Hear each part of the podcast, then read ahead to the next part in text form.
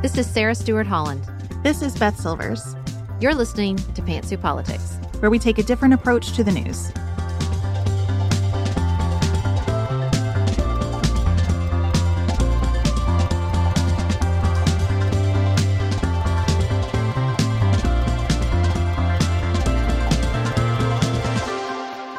And welcome. We're back after a long weekend, and there is a lot to catch up on. We've got a truly... I was going to try to do a Donald Trump impression here, but huge. That's not it. Huge. I can't do it. If I could do it, I would do it, but I cannot. I tried, guys. Civil judgment against Donald J. Trump and the Trump Organization. And then on the back of struggles to fund aid to Ukraine and the U.S. and a very difficult conversation in Europe about the threat Putin poses to the continent, we received news over the weekend that the main opposition leader in Russia, Alexei Navalny, died suddenly in a gulag outside the Arctic Circle. So we're going to talk about all that today and follow up on our bed-making conversation from last week that y'all could not stop talking about. Every time I picked up my phone this weekend, all my messages were about bed-making. I don't even know what to do with this. What is life anymore? We know that so many of you are thinking about Alabama's Supreme Court and in vitro fertilization, and reproductive rights in general. And we are thinking about that too. We are thinking deeply about it because that is a very sensitive, complex topic where the scope of that topic can quickly get out of hand. So we're just taking a minute here to consider that, and we will come back and discuss it with you on Friday. I want you to know that we are aware and we care about it, and we will be here to talk about it on Friday. We just need some processing time before we do that. Another space of an enormous amount of our processing time is on our premium channel. Beth has been covering Donald Trump's ongoing legal morass on More to Say. She's going to continue that and tackle the appeals process today on More to Say. So we're going to continue to direct you there for more in-depth legal coverage. And then in the newsletter on Friday, Beth, you are going to put together a little catch-up, shall we say. I just want you to really feel when you see a headline about what's going on with Donald Trump in court to think, oh, I understand where this plugs into the big picture. I see the larger map of what's going on. I know what I can categorize as important and what I can skip over for now. And so all the work I do on More to Say is really with that orientation of saying, like, I want to walk with you through this and make you feel like you've got it. You are not lost in it. You've got it. And of course, we can help you in person as well. We are still booking speaking events for 2024 if you are struggling with employees and they're talking politics, or you are struggling with how to tackle this very important election year inside your nonprofit or your university or your classroom. Please reach out to us at hello@pantsuitpoliticsshow.com to learn more about our in-person events. We not only take a different approach to the news here on the podcast, we take a different approach to speaking, and we can do so in your community. So let us know if you have a need. Up next, we're going to talk about Alexei Navalny. In the market for investment-worthy bags, watches, and fine jewelry, Rebag is the answer. Rebag is a luxury resale platform where each piece is carefully inspected by experts to ensure quality and authenticity. Use Rebag to buy and sell finds from the world's top brands, including Louis Vuitton, Chanel, and Cartier. Head to Rebag.com and get up to 15% off your first purchase as a member with code REBAGNEW. Shop today at Rebag.com. That's REBAG.com. And use promo code REBAGNEW for up to 15% off your first purchase as a member. Hi, I'm Daniel, founder of Pretty Litter. Cats and cat owners deserve better than any old-fashioned litter. That's why I teamed up with scientists and veterinarians to create Pretty Litter. Its innovative crystal formula has superior odor control and weighs up to 80% less than clay litter. Pretty Litter even monitors health by changing colors to help detect early signs of potential illness. It's the world's smartest kitty litter. Go to prettylitter.com and use code ACAST for 20% off your first order and a free cat toy. Terms and conditions apply. See site for details. Sarah and I have talked many times about our desire to age as gracefully as possible, and skincare is a huge piece of that. I spend a lot of time and money thinking about my skin, and I have added Ritual to my routine, which just gives me a lot of comfort. Ritual is here for us. They have created a wrinkle support skin supplement and conducted clinical studies, so we know it's working. They're taking the guesswork out of skincare. Ritual Hyacera is one of several Ritual products that I love. I take the daily multivitamin, I take a probiotic, and Hyacera is that once daily skincare supplement that is clinically proven to reduce wrinkles and fine lines and increase skin smoothness in 90 days. I recently met a friend for the first time in person as opposed to online, and we were discussing the fact that I am 43, and she said, "I cannot believe how young you look." And I thought, thank you, Ritual, for that. Start Hyacera to help minimize wrinkles without compromising on clean science. Hyacera from Ritual is a clinically proven skin supplement you can actually trust. Get 25% off your first month for a limited time at ritual.com/pantsuit. Start Ritual or add Hyacera to your subscription today. That's ritual.com/pantsuit for 25% off.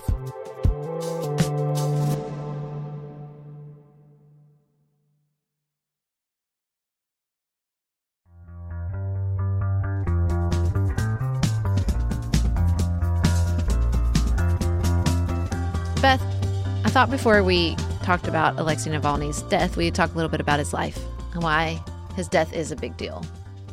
So I didn't know this, but he began his career in, what do we want to say, civic life. Not that there's a lot of civic life in Russia, but in opposition, I guess, in opposition life by protesting rampant overdevelopment in Moscow. He was born in the sort of suburbs of Moscow. He was this professional.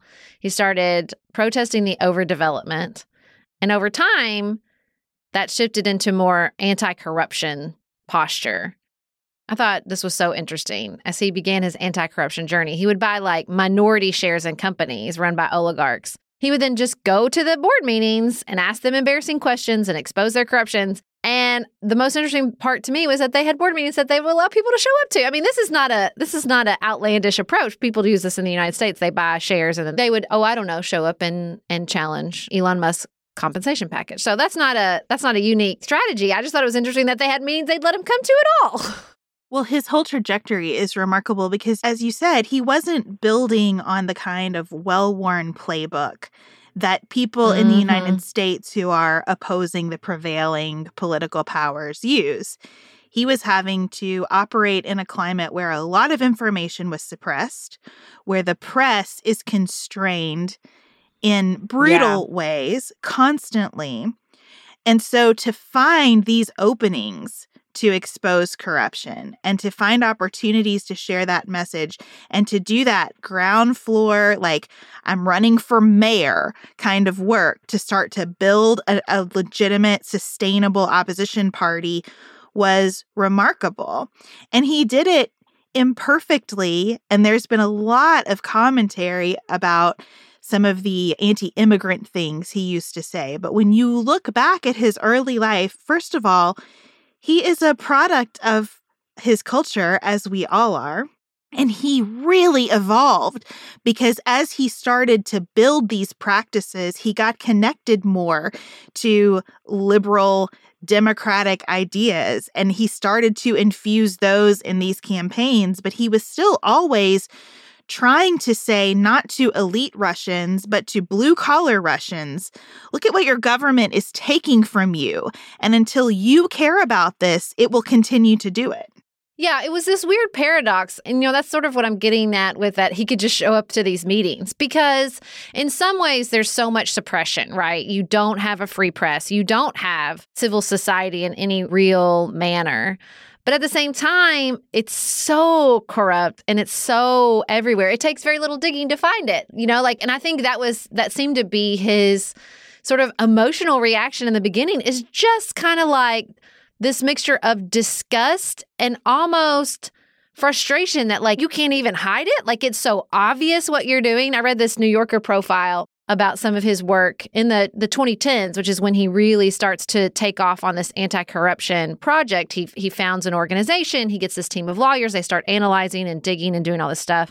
We use the word corruption a lot. We ask it to do a lot of work around the world, But when you really zoom in on some of the things that he was finding, in this piece, he talked about a major Russian bank that was owned mostly by the government, had purchased 30 oil drilling rigs from a Chinese company at a 50% markup. And then this intermediary in Cyprus kept the $150 million difference. But he was they couldn't just shove 30 oil drilling rigs somewhere. Like, they had to go somewhere. They bought them. They didn't need them. They bought them at a markup, which is even worse. And so he, like, goes out into this remote region of Russia and finds this, like, field of oil drilling rigs. Looks like a crop out in this, like, snowy region where there's no oil, and is like, see? And he really got into video. You know, we all remember that video of Putin's, like, summer palace or whatever it is. So he gets better and better at not only finding what's there for everyone to see, but letting everybody see it. And he is still, like, community organizer level when he makes Putin's radar. He runs for mayor. He loses badly. But he raises enough money and establishes enough support and shows enough of this capacity to make people pay attention, enough of this charisma, that Putin immediately starts going after him, immediately starts bringing ridiculous legal charges against him. He gets placed on house arrest. And now Putin has really made an enemy, right? Because Navalny, I think, began wanting to talk with people about the system, kind of wanting people to see what was around them. Like, I think about how you tell the story of the fish in the water. And I think he began by saying, hang on, like, let's see the water here for what it is and figure out what we want to do about it. But then Putin engages him so brutally, so fast, that Navalny starts to really, like, train his focus on Putin.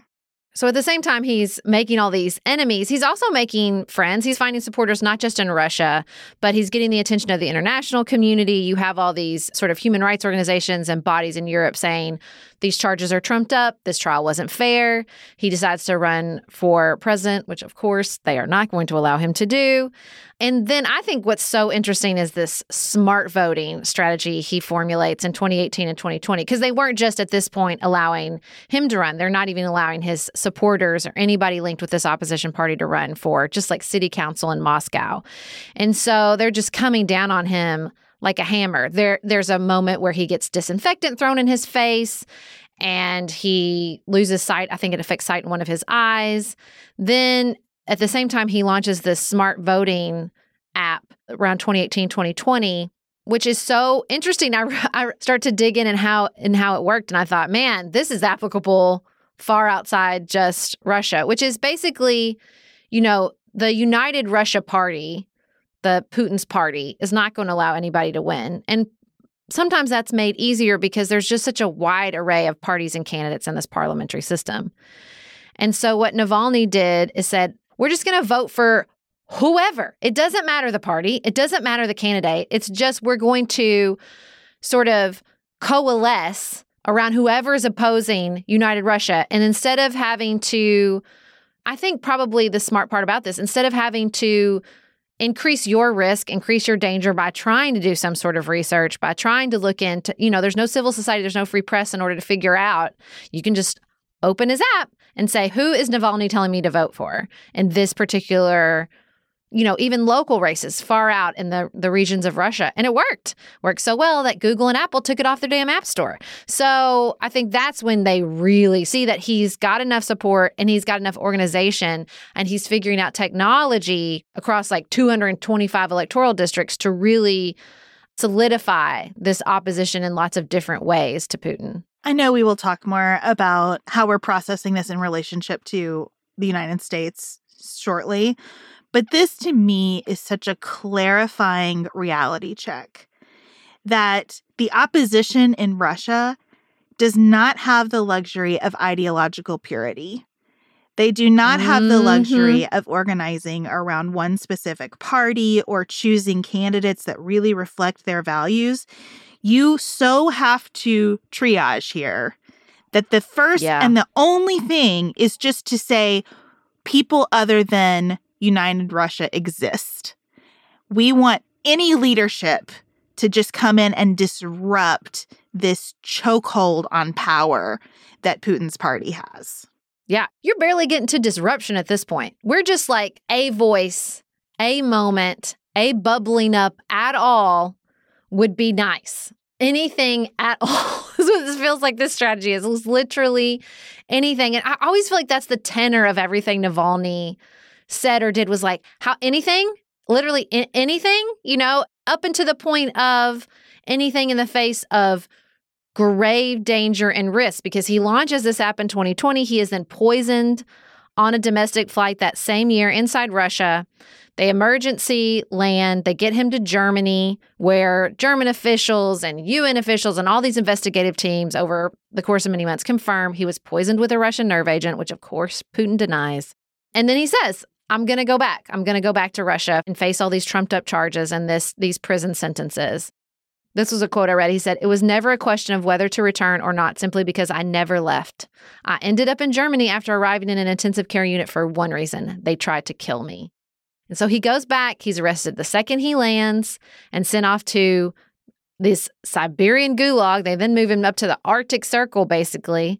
He's sick. He doesn't get treatment. He goes on hunger strikes. The suffering is so intense and so terrible until we received the news on Friday that he was on a walk. He collapsed, and the Russian government officials claim that he died of sudden death syndrome. Sudden death syndrome. Very precise. Yeah. Yeah.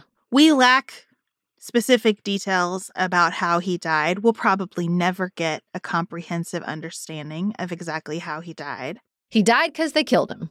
And I think that that is the essential fact here. And his wife, Yulia Navalnaya, came out and said, make no mistake that they killed him. Putin killed him. He died because he fought this regime. He went back to Russia because he loves Russia. And because he was never going to give Putin the satisfaction of living in exile. That's really what Putin was counting on, right? When he lands in that ICU in Germany, Putin thinks, well, I've disposed of this problem. Because not only will he stay in Germany, but also the West will rally around him. And then I can tell Russians that he's an agent of the West, that he is there to stir up agitation among Russian expats and from afar tell you what you should do here. At the bidding of the West. But Navalny was never going to allow himself to be discredited in that way. And that's why he went back. And you can see in so many places where he said, I did not have the luxury of being safe. My country required this sacrifice of me. The only way to continue to expose it is to expose it. And he basically served himself up and said, they will kill me eventually, but they need to kill me because that's a piece of breaking this cycle. I just can't imagine. I mean, I cannot imagine the strength of will and the courage and bravery. This man had a wife he clearly loved and who loved him. He had two children. He was only 47 years old. He had this cause that he was so dedicated to, and the suffering. There was a quote I read where he said, I know I'm not the first to suffer in this type of way, but I have to continue in order to try to be the last. And I think it's hard for us to comprehend. And, you know, when we put the pieces together, I wonder what this means. I wonder why now.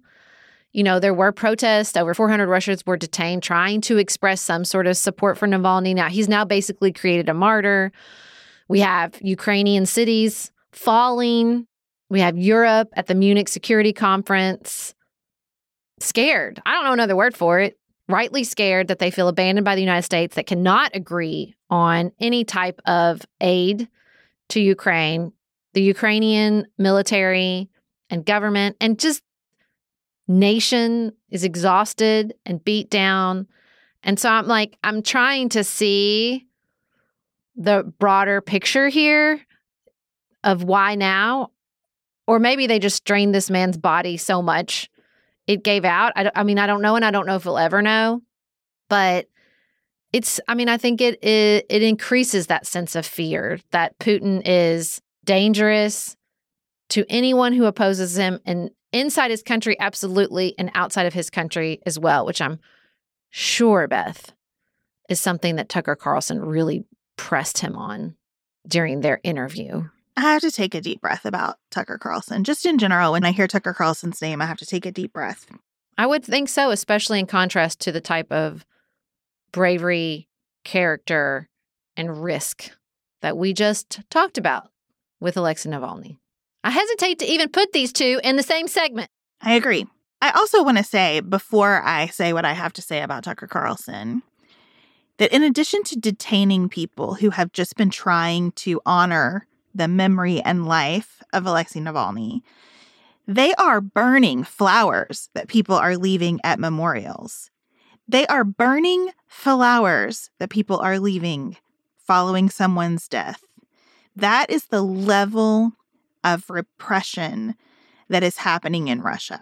Oh, and they detained another American dual national. Meanwhile, we are coming up on a year since Evan Gerskovich, the Wall Street Journal reporter, was detained in Russia and has been kept in a prison. There is so much to say about Vladimir Putin and his regime. For Tucker Carlson to journey to Russia for no ostensible purpose other than uplifting Putin in the world is one of the most despicable things I have ever witnessed. It was not an act of journalism.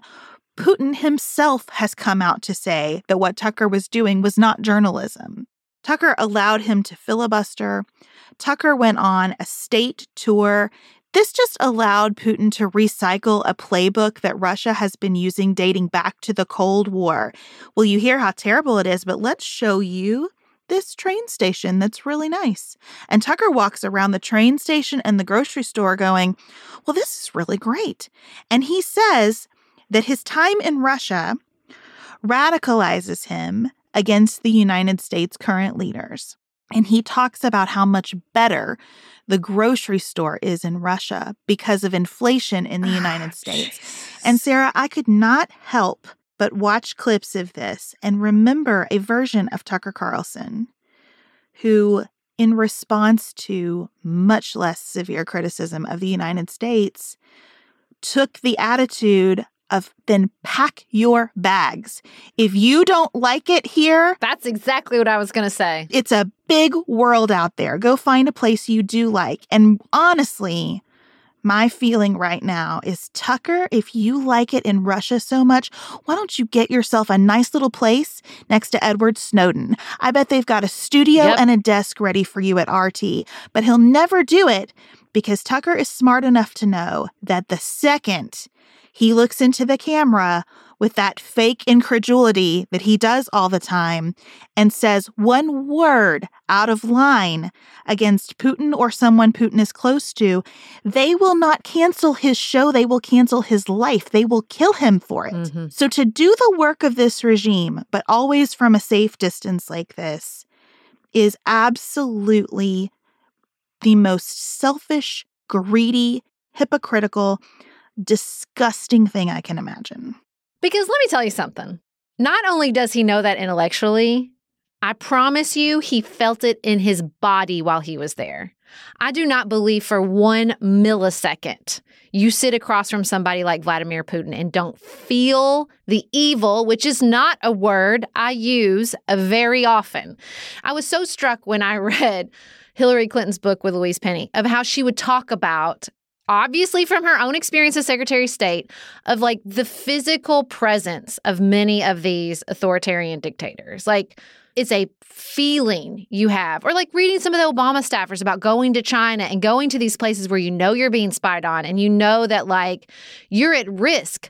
Tucker is a piece of shit, but he's not a fool. And like he felt that. He knew that. Tell me once that somebody on that team didn't think, what if they detain us? What if they just change their minds? You know, like, and to do all that, to know all that, to feel it, you know he felt it. And then to come back and put that shit on the internet, I do not know how he sleeps at night. Well, I had the immense privilege of going to Russia in college on a choir trip. I'm jealous because I ain't going now and I would have liked to seen it. And I've said to my kids, I will probably never have another opportunity to go to Russia. So this was a few months after September 11th. We weren't sure that we were going to get to go on the trip because it was so fresh. And we flew into St. Petersburg, to the outskirts of St. Petersburg. And we got off the plane and I saw the most intense poverty I've ever seen driving from the airport into the city.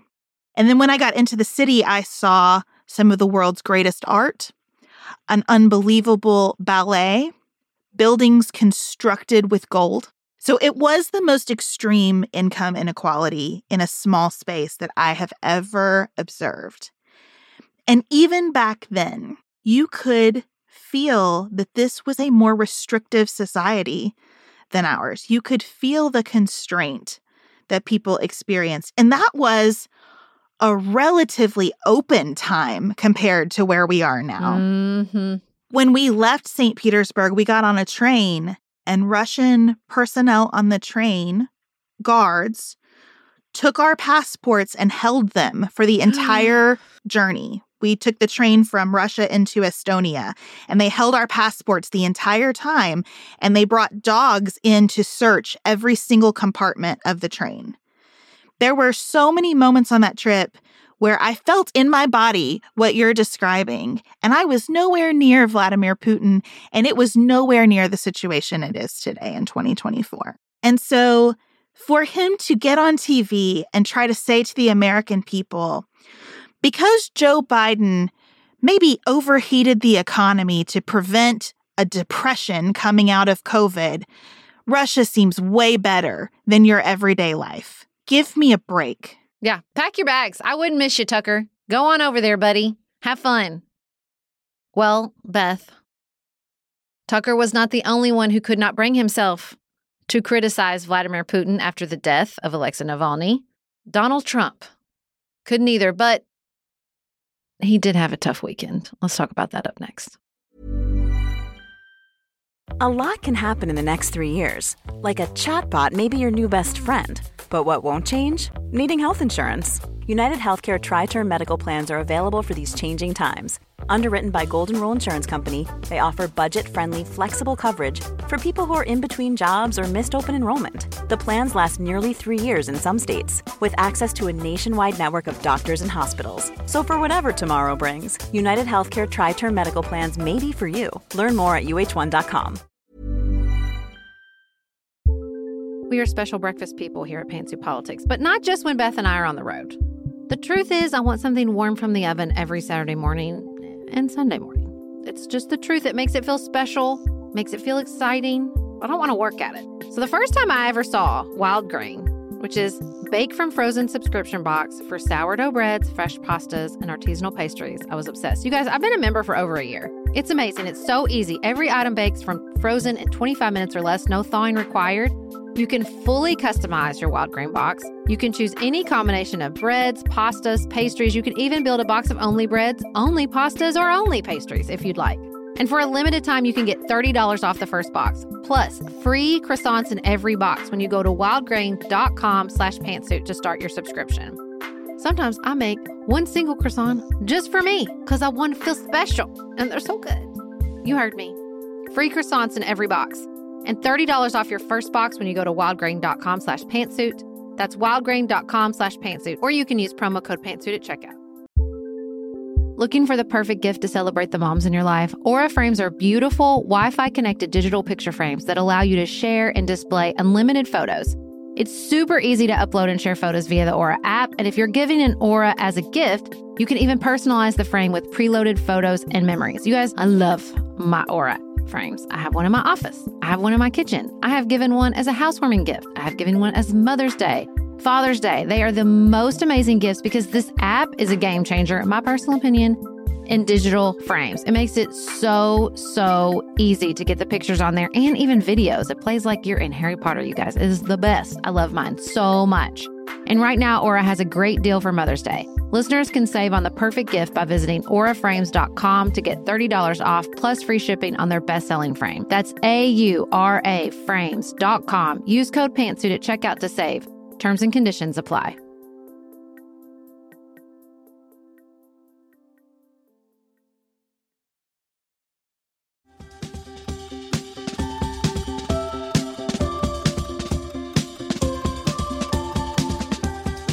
Beth, Judge Engeron has reached the end of his journey with Donald J. Trump and the civil fraud trial brought by New York Attorney General Letitia James.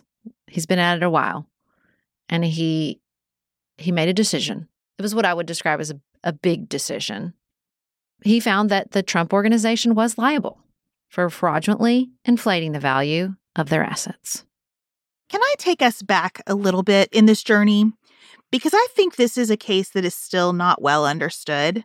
It's complicated. It's very specific to the state of New York. Attorney General Letitia James brought this lawsuit under a New York statute that came about because New York is really an international financial center. And because New York, as that international financial center, was experiencing a level of fraud and grifting and con artistry that was unusual in the world. Yeah, because I think there is that disconnect. You're like, wait, if they were defrauding the banks, what's New York's investment in this? What is New York coming and saying, this is how you harm the state of New York? I think that's a very important connective tissue. Exactly. And so New York passes this statute and then over time continues to tighten this statute up to say, look, as a state, we do not exist to allow people to come here and take advantage of each other. We have an interest as a state in a marketplace that operates as transparently and as fairly and as accountably as possible.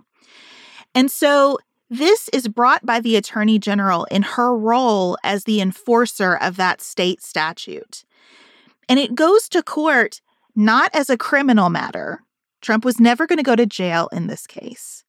And it goes differently than a lot of civil matters. It is an action in equity. It is where the state legislature has said, we as a state are invested in fairness, and we have authorized courts to get into situations that are running unfairly and make it right. And that's why there wasn't a jury here. There was a lot of chatter on social media that Trump's lawyer screwed up and didn't request a jury. And the judge came out this week and explained, no, that's not what happened. They never requested a jury. But if they had, I would have said no, because it's not that kind of action. This was not about damages. It was about fairness. My ability to impose a penalty here is to impose a penalty and is to put in place mechanisms to say you cannot continue to use the state of New York as a canvas on which to do your fraud. And he seemed particularly outraged that they just wouldn't admit it. That it was clearly established over and over again that they went to Deutsche Bank and they went to these other organizations and said, this piece of property is worth X, when in fact, it was worth Y. And Y would be like 4 to 10 times less than X. It wasn't a little bit of exaggeration. There's a term in the law called puffery, where everyone to some extent inflates the value of things. All commercials are based on puffery, right? This is the best thing ever. The best cup of coffee in New York City. Like that's puffery. That's fine. You don't have to be able to validate every single thing you do. But in financial statements, business records under New York law being transmitted for the purpose of securing enormous sums of cash so that he could develop and renovate and purchase new properties. And procure those enormous amounts of cash at favorable interest rates because you were putting up collateral based on fraudulent estimates. He took these values and juiced them to a point that is, it just doesn't pass the straight face test. There would be consistent appraisals within a range of values, and he would put an exponent on that range of values. Like you said, Sarah, in order to get not only the deal done, but the deal done on the best terms possible. And he did it over and over for years. This was the business model. It makes me think about, I love that part of Erin Brockovich where the lawyer comes in to this room with her and she said, you know, I don't mean to get off on the wrong foot. And Erin Brockovich says, that's all you got, lady, 2 wrong feet and fucking ugly shoes. That's how this opinion reads. That was the business model. That's all they had were these inflated values to keep the cash coming. Well, and so I think that's what you see in this judgment is how do we not only punish you for this just tacking an extra zero on a $1 million estimate So that's how you get $355 million. It's a lot of money. I spent a lot of time on those fun websites that help you conceptualize millions of dollars, but just because I wanted to really soak it up. I wanted to feel it. You know what I mean? We throw these numbers around a lot, and you forget how much $1 million is, and you definitely forget about how much $500 million is. And I just wanted to really feel it. You know what I'm saying? I do. Wanted to feel it. And I think the other part of this is how he's basically saying this was your business model. You had no other business model. And so therefore, you can't run the business anymore. You're out. You can't do this. So he cannot run any New York company for 3 years. His sons can't run one for 2 years. They cannot be officers of their own company, which, again, is basically just hype. That was the whole strategy the whole time. Donald Trump's personality plus a lot of hype.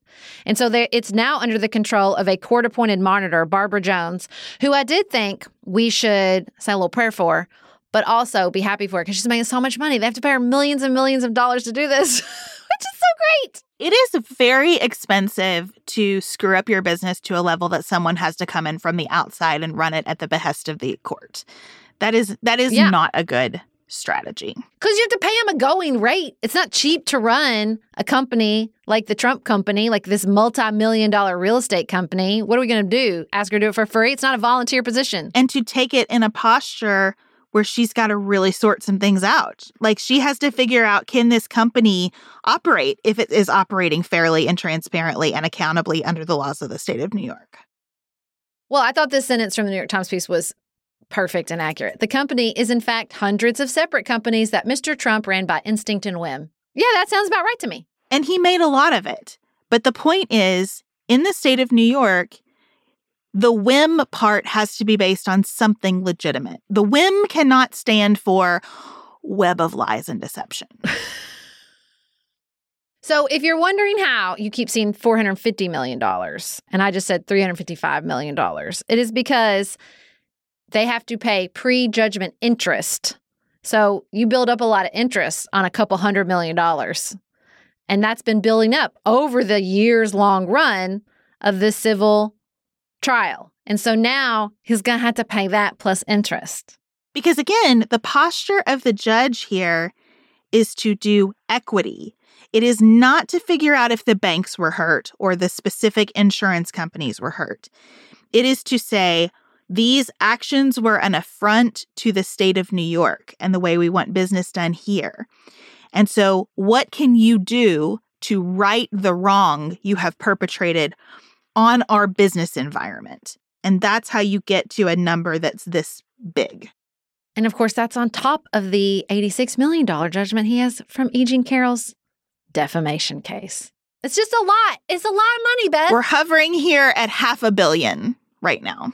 So much money. So because he said recently during a deposition that he had about $400 million in cash.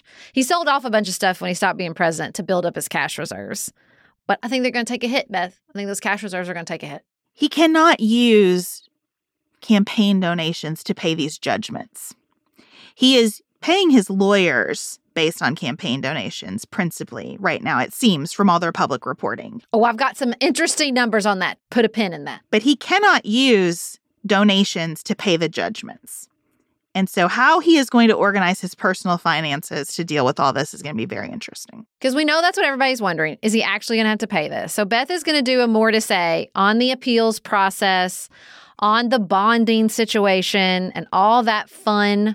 Delightful is the word I would personally use, Beth, when talking about this judgment and how it might play out. Now, he's not going to go bankrupt because a lot of his net worth comes from his properties.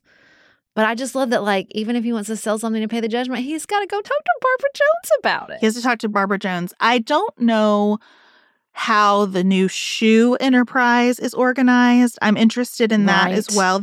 I believe that is a campaign. Is that a campaign situation? The $300+ shoes. Do you want me to get you a pair for your birthday? It is coming up. Right up. And I was going to have a trial starting for him on my birthday and will no longer be. So shoes would be appropriate. Okay. I think they're currently sold out. But let's move and talk a little bit about the campaign finances because they are inextricably tied up with everything else in his life at this point, because it's not like he's going to look at this judgment and think, Maybe I should stop building everything on an interconnected web of lies that then supports a vague sense of puffery, instinct, and whim. I don't think he's going to take that lesson into his campaign and campaign finance structure. He is not known for integrating life lessons. That is not a thing I would say about Donald Trump. Right. So the latest election filings, as reported by The Economist, have Trump's campaign at roughly $46 million in cash at the end of 2023. That's less than half of the $117 million President Joe Biden's campaign has. I mean, I think Nikki Haley outraised him in that last quarter. So this is the one that I was like, wow, wow, wow, wow, wow, wow. Okay. In early 2022, his legal expenses amounted to about $500,000 a month. I would like to say $500,000 is also not nothing. So much money. A month. That's a month. It's so much money. It's less than 10% of the campaign spending. Since then, Beth, as he is now facing 91 felony charges. These are the criminal charges. Again, we were just talking about a civil judgment. This is criminal. We could go to jail. Okay. The legal fees have ballooned to, are you ready for this? I'm probably not. $5 million a month. $5 million. I can see that, honestly. It's so much. He's paying Barbara Jones. She's not cheap.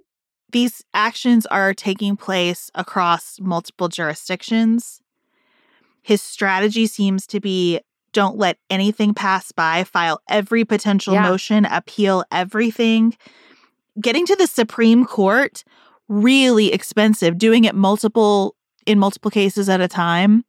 $5 million a month sounds believable to me.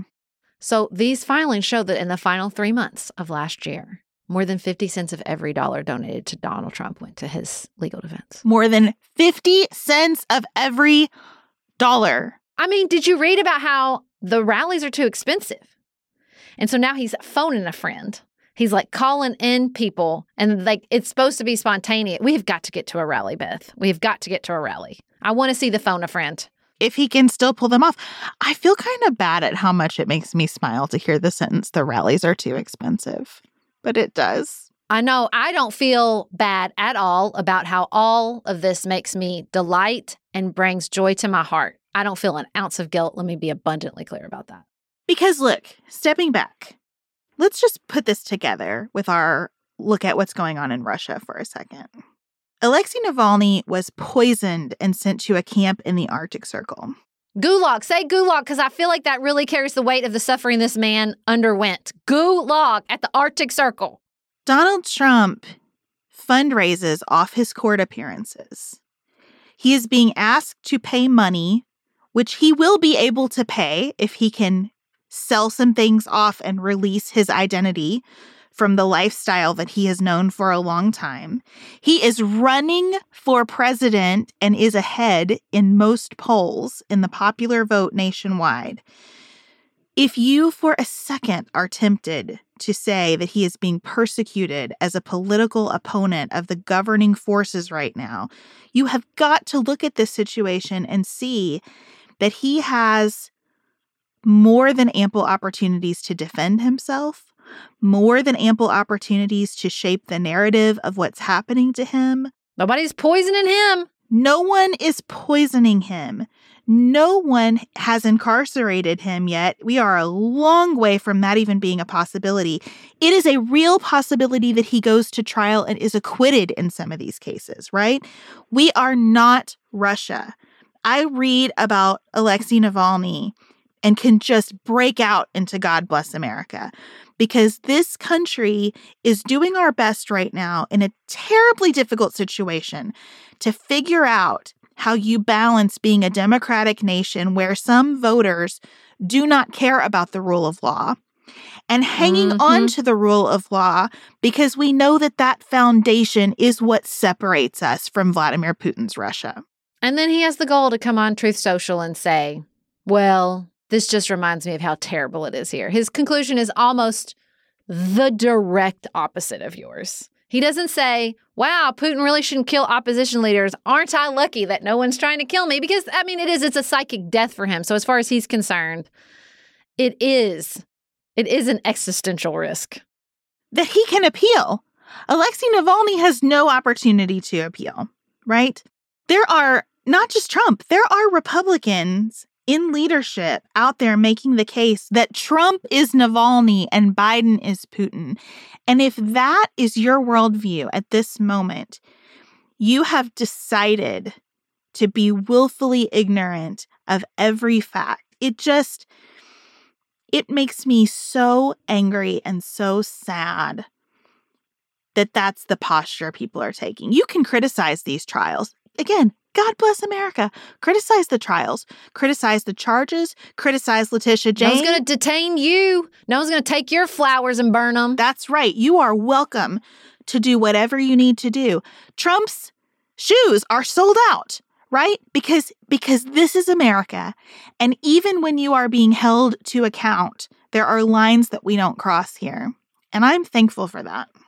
Now, if you are still overwhelmed by all this legal morass and where we are in the varying legal appeals processes for his criminal and civil legal woes, may I send you back to an episode we did a few weeks ago on Trump's 2024 legal calendar. And again, you can also go check out Beth's More to Say on the appeals process for this particular judgment. There's a collection of More to Says on Trump's legal journey through the American court system. Please go check all that out. We are doing the best we can. We are doing the best we can as a small team to keep up with all this. We, in fact, are not getting paid $5 million a month to keep up with all this. But we are here for you. If you need that, you can check it out on our premium channels. And of course, this is not the last episode we will record here at Pantsuit Politics on Donald Trump and his legal pursuits. Sarah and I have talked many times about our desire to age as gracefully as possible, and skincare is a huge piece of that.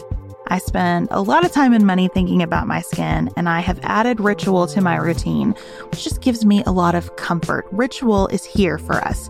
They have created a wrinkle support skin supplement and conducted clinical studies, so we know it's working. They're taking the guesswork out of skincare. Ritual Hyacera is one of several Ritual products that I love. I take the daily multivitamin, I take a probiotic, and Hyacera is that once daily skincare supplement that is clinically proven to reduce wrinkles and fine lines and increase skin smoothness in 90 days. I recently met a friend for the first time in person as opposed to online, and we were discussing the fact that I am 43, and she said, "I cannot believe how young you look." And I thought, thank you, Ritual, for that. Start Hyacera to help minimize wrinkles without compromising on clean science. Hyacera from Ritual is a clinically proven skin supplement you can actually trust. Get 25% off your first month for a limited time at ritual.com/pantsuit. Start Ritual or add Hyacera to your subscription today. That's ritual.com/pantsuit for 25% off.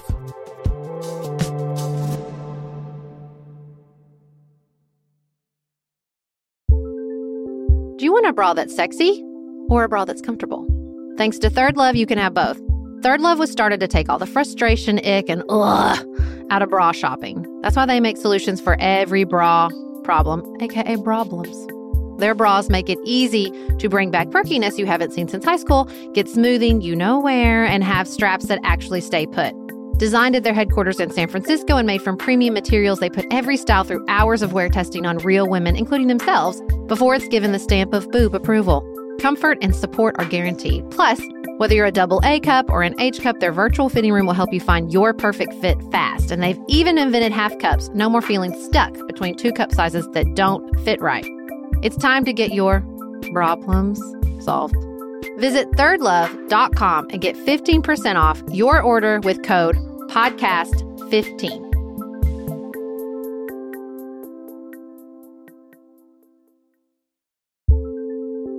There's not much worse than a dry and itchy scalp. Also, when you get your hair colored and then it does not last as long as you and your stylist discussed. It could be that unfiltered, mineral-filled water is the culprit. Hard water is a leading cause of damaged hair and dry, irritated skin, and about 85% of the United States uses hard water, filled with dissolved minerals and added chlorine. That's where Canopy's new filtered shower head comes in. Canopy, known for their beauty hacks and reimagined humidifier, has revolutionized the filtered shower head.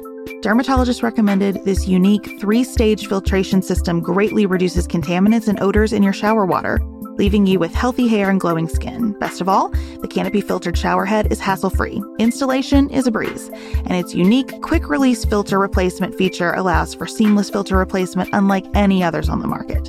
Go to getcanopy.co to save $25 on your Canopy filtered shower head purchase today with Canopy's hassle-free filter subscription. Even better, our listeners can use code Pantsuit at checkout to save an additional 10% off your Canopy purchase.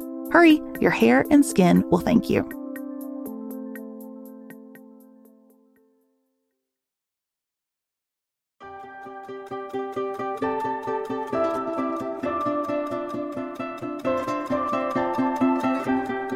Beth, on Friday, we record a very important podcast on Christian nationalism. And at the end, we talked about making our bed. That's all people want to talk about. It was a little disorienting. It was a little bit weird. It was a weird experience. I liked it when people owned it. They're like, I really appreciate this important conversation. I would now like to discuss the making of the beds. Can I tell you that?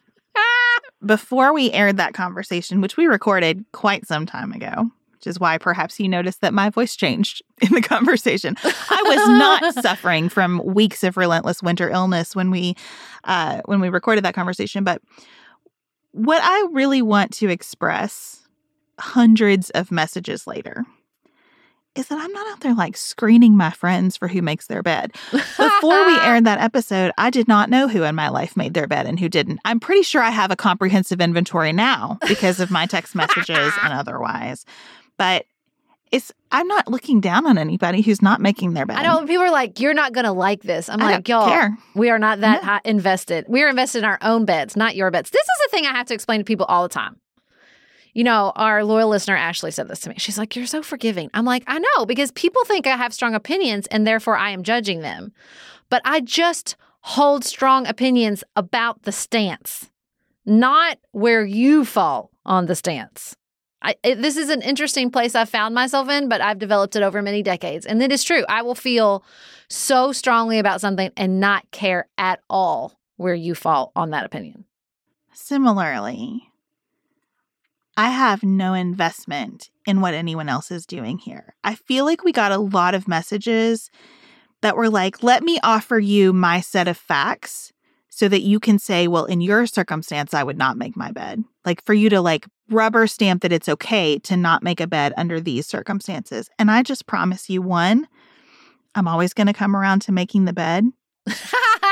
And two, that you prioritize your life differently than that is totally fine with me.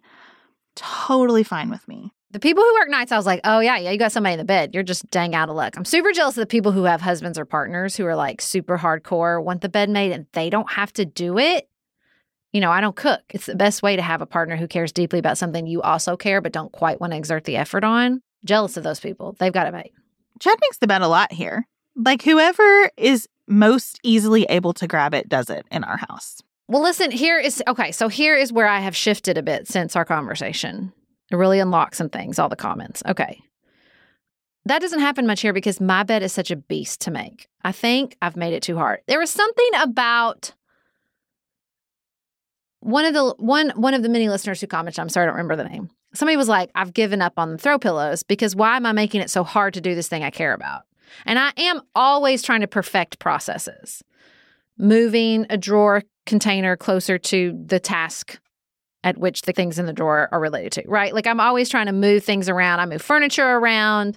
I'm like always shifting and changing like it because I'm reading this great book I keep talking about called Subtract, okay? It's like the art of doing less.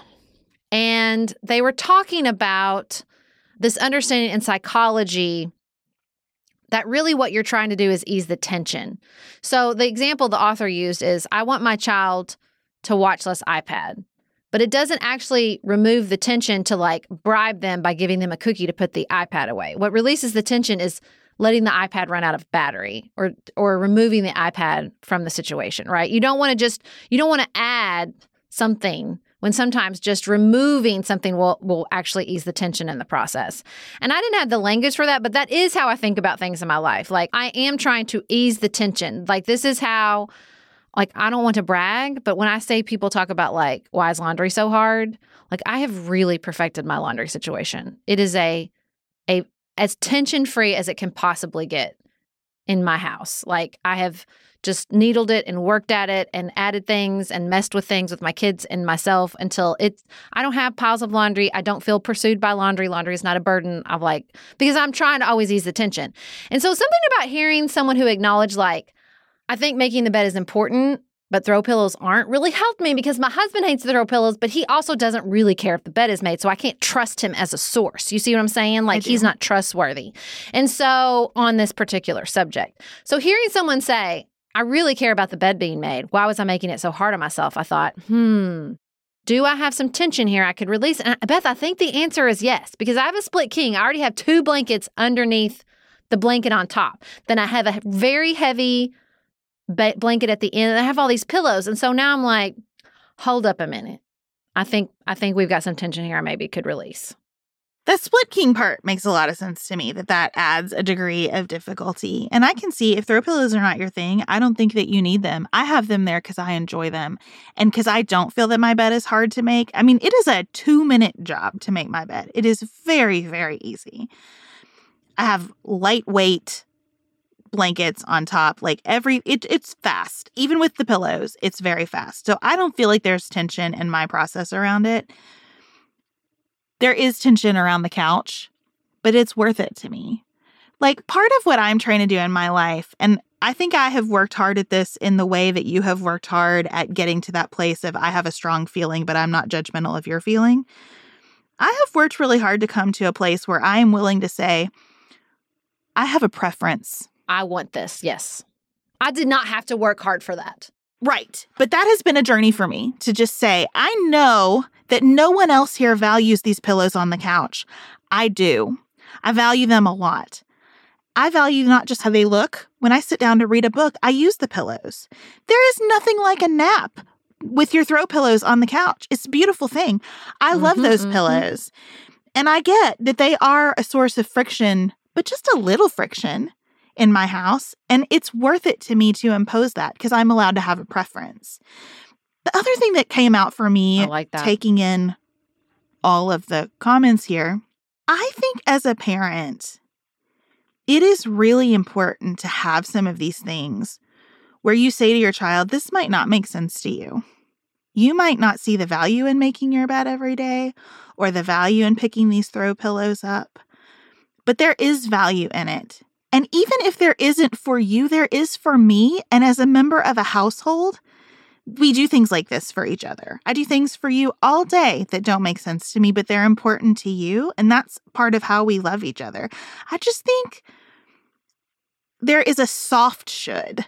Like, there's such a hard push against any kind of should. But a soft should really teaches people how to be in relationships with each other. And so, you know, I stand by my bed making and my throw pillows is what I'm saying. Well, it totally makes sense to me. I should clarify, my children do not make their beds. One sleeps in a top bunk. If you have a child that makes a top bunk bed every day, I would like to take your parenting class first and foremost. I did like the person that was like, show me this bed making competition where the beds are up against a wall. Truth. True facts. That's a good point. I mean, not a competition, but I hear you. But, you know, no, there was like an actual competition we shared on social media. Oh, okay, I got you. Yeah. So, yeah, I definitely don't make them make their beds. I'm working on Griffin. I'm getting closer, not quite there. Because I don't go up there and I don't see their processes. This is my struggle with keeping their room clean. I can big picture see the friction, but it's hard for me because I'm not in their room watching how they move around their room to figure out how to help them keep it clean. Because that's really what it's like constant.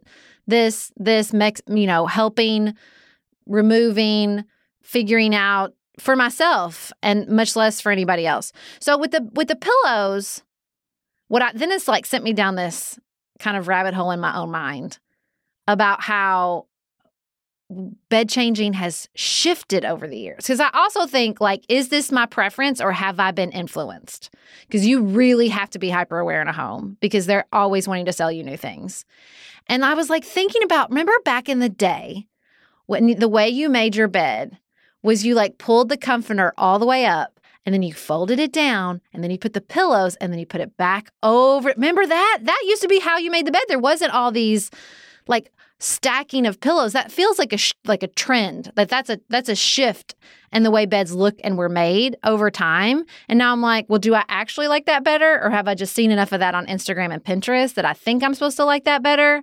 Why did we all decide that a pretty bed was like 4 rows of European shams? You know what I mean? Like, I'm kind of really like, wait a second. Like, is that what I like? Because that is, I think, especially when you have preferences around fashion, home, I would even argue like food. Like, it's just you're taking in so much. It is hard to think like, wait, do I like this, or did Nancy Meyers just convince me to like this? Because you know I love Nancy Meyers. I think that's totally fair. Now, I am not a great homemaker. I have discussed this before. For me, the row of European pillows makes my bed look nicer because it hides the piling, the stacking of the pillows that we sleep on. And so it feels easier to me to just put those pillows, leave them where we slept on them, and then cover them up. And it has that neat and tidy, organized appearance. So they do not feel burdensome to me. Make your decision. Live your life. Make your bed how you want to make your bed, though. Like, I don't feel defensive of that or judgmental of people who choose differently around it.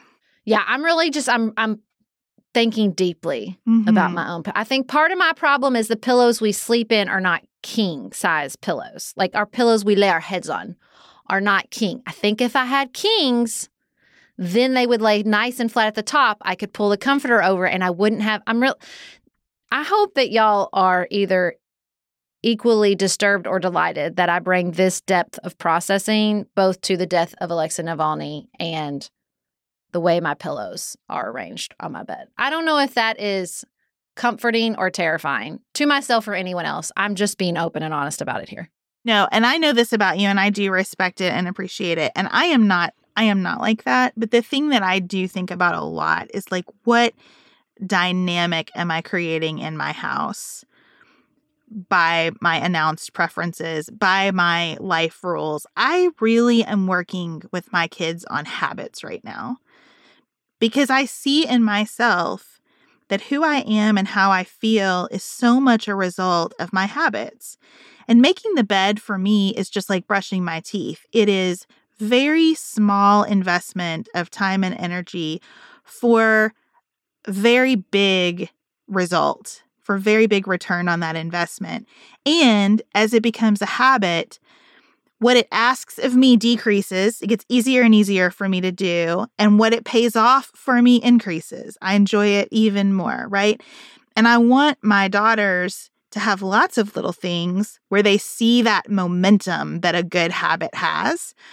And I feel pretty comfortable as their mom right now saying, you're going to pick some of these for yourself, but I'm going to pick some of them for you. Because you will not do these things. We are not born with this kind of skill or capacity or discipline or interest in developing those things about ourselves. And so this is the time in your life where you have to build these muscles. And if as adults they say, my mom was such a pain about making me make my bed, I'll never make it again. Cool.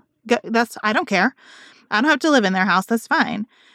So it's really not like the judgment about the bed making as a life rule for all people. In my house, it's about just building capacity for things that I think will serve them well on their own terms when it's time for them to have those terms. Well, and that, you know, that puzzling I do, that's what I always tell people. Like, I wish more people felt, realized, could experience that sense of like, just change it. If it's not working, move the chair. If you hate the chair, get rid of it. I think we get stuck in our homes.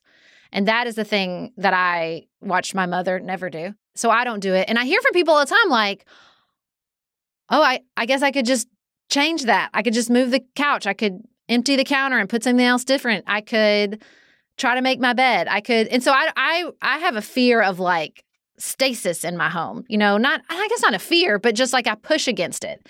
If I don't like it, can I change it? But now I am action oriented on the Enneagram, and my husband is not. And I know a lot of people are not action oriented. And so like, that's what I always kind of want to be for people. It's like, just try different. If you don't like it, Don't do it anymore. If it's not working, try to think about why. If you feel crummy in the morning, instead of saying, I'm just not a morning person, which chronotypes are real. Listen, that's a real thing. Some people are morning people, some people aren't. But like that's not a life sentence. You can also build in some habits, change your physical lived environment, sometimes by subtracting, sometimes by adding, to say, could I improve this? Because, that's, again, as an Enneagram 1, like better, better, better. That's what fuels me.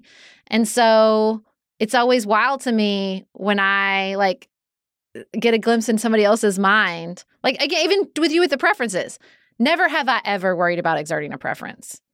Sometimes I have to think, do I have to have a preference on this? Maybe I don't. Maybe I could just not have a preference on this. I'm the opposite. And so I think it's so interesting to, even through this tiny, silly, but important thing of making your bed, how you can just see this universe of personality and preference and habits and your orientation to habits.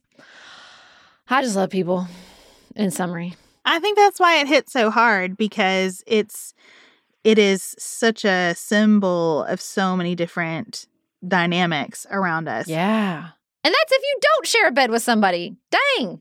The biggest like button that gets pushed for me in conversations about this, because of my own work. Again, this is not criticism of anybody else, but because of the things I work on for myself, we got back a whole lot of, I don't have time for this. Mm. And I have, for about 10 years now, really been pushing the voice in my head that says I don't have time for things, because it's loud and very controlling and not very nice. And I hear it all the time. And so I've really tried to reframe. If I hear myself saying I don't have time for this, I try to say I choose not to make it a priority. That's what I don't have time for it means, right? At the same time as everybody else. If I don't have time for it, it's because I'm choosing not to make it a priority. And sometimes that calls me on the carpet, because I do that about exercise all the time. I don't have time to exercise today because of X, Y work thing. No, Beth, you're choosing not to make exercise a priority. You think your body is not as important as your work? That's ridiculous, right? But then sometimes that feels like freedom. And if you're a person who's like, I don't have time to make my bed. Okay, I choose not to make my bed a priority. Cool. Like that's freedom, right? If you just express it that way. So I just think these little things that we do or do not do every single day are a real announcement of like how we think about ourselves and what our day means and what brings us joy and what's worth having some friction with other people around. And that's why we have 11 million messages about bed making. I mean, I love it. I think when something like this opens up all this like personality, behavior modification, habits, routines, psychology, like I just think it's endlessly fascinating, because it's something that, I think about a lot. I think that prioritization and what we choose or choose not to do, not because we all have the same reserves, not because we all have the same amount of free time. Of course we don't. But because these little moments illustrate all that complexity. And I think is super, super fascinating. So thanks, everybody, for joining us on this journey through bed making. Beth, what daily routine should we take on next? Breakfast? Oh, breakfast. I love breakfast. People don't eat breakfast. Do you know people don't eat breakfast? Like lots of people. Intellectually, I know that. Spiritually, I struggle with it. I also really, but I wake up hungry. Hungry? Yeah. My husband will not eat till like 2 p.m. No, I can't. How? I had breakfast and I'm hungry right now.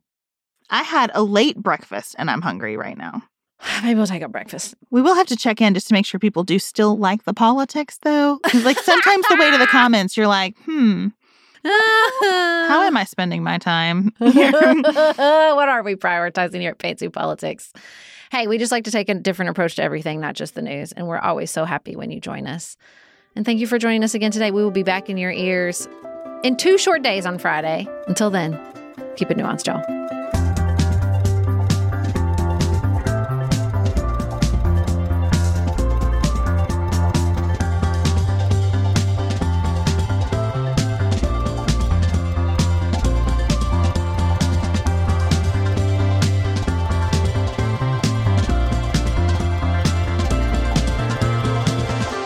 Pantsuit Politics is produced by Studio D Podcast Production.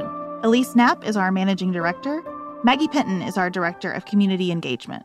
Xander Singh is the composer of our theme music with inspiration from original work by Dante Lima. Our show is listener-supported. Special thanks to our executive producers. Martha Brunitsky. Hallie Edwards. Janice Elliott. Sarah Greenup. Julie Haller. Tiffany Hassler. Emily Holiday. Katie Johnson. Katina Zuganellis-Kasling. Barry Kaufman. Catherine Vollmer. Lori Ladau. Lily McClure. Linda Daniel. The Peasants. Tracy Putoff. Sarah Ralph. Jeremy Sequoia. Katie Steigers. Karen True. Annika Uvaline. Nick and Elisa Vallely. Amy Whited. Emily Helen Olson. Lee Shea McDonough. Morgan McHugh. Jen Ross. Sabrina Drago. Becca Dorval. Christina Quartararo. Shannon Frawley. Jessica Whitehead. Samantha Chalmers. Crystal Kemp. Martha Brunitsky. Hallie Edwards. Janice Elliott. Sarah Greenup. Julie Haller. Tiffany Hassler. Emily Holiday. Katie Johnson. Katina Zuganellis-Kasling. Barry Kaufman. Catherine Vollmer. Lori Ladau. Lily McClure. Linda Daniel. The Peasants. Tracy Putoff. Sarah Ralph. Jeremy Sequoia. Katie Steigers. Karen True. Annika Uvaline. Nick and Elisa Vallely. Amy Whited. Emily Helen Olson. Lee Shea McDonough. Morgan McHugh. Jen Ross. Sabrina Drago. Becca Dorval. Christina Quartararo. Shannon Frawley. Jessica Whitehead. Samantha Chalmers. Crystal Kemp. The Adair family. Jeff Davis, Melinda Johnston, Michelle Wood, Nicole Berkles, Paula Bremer, and Tim Miller.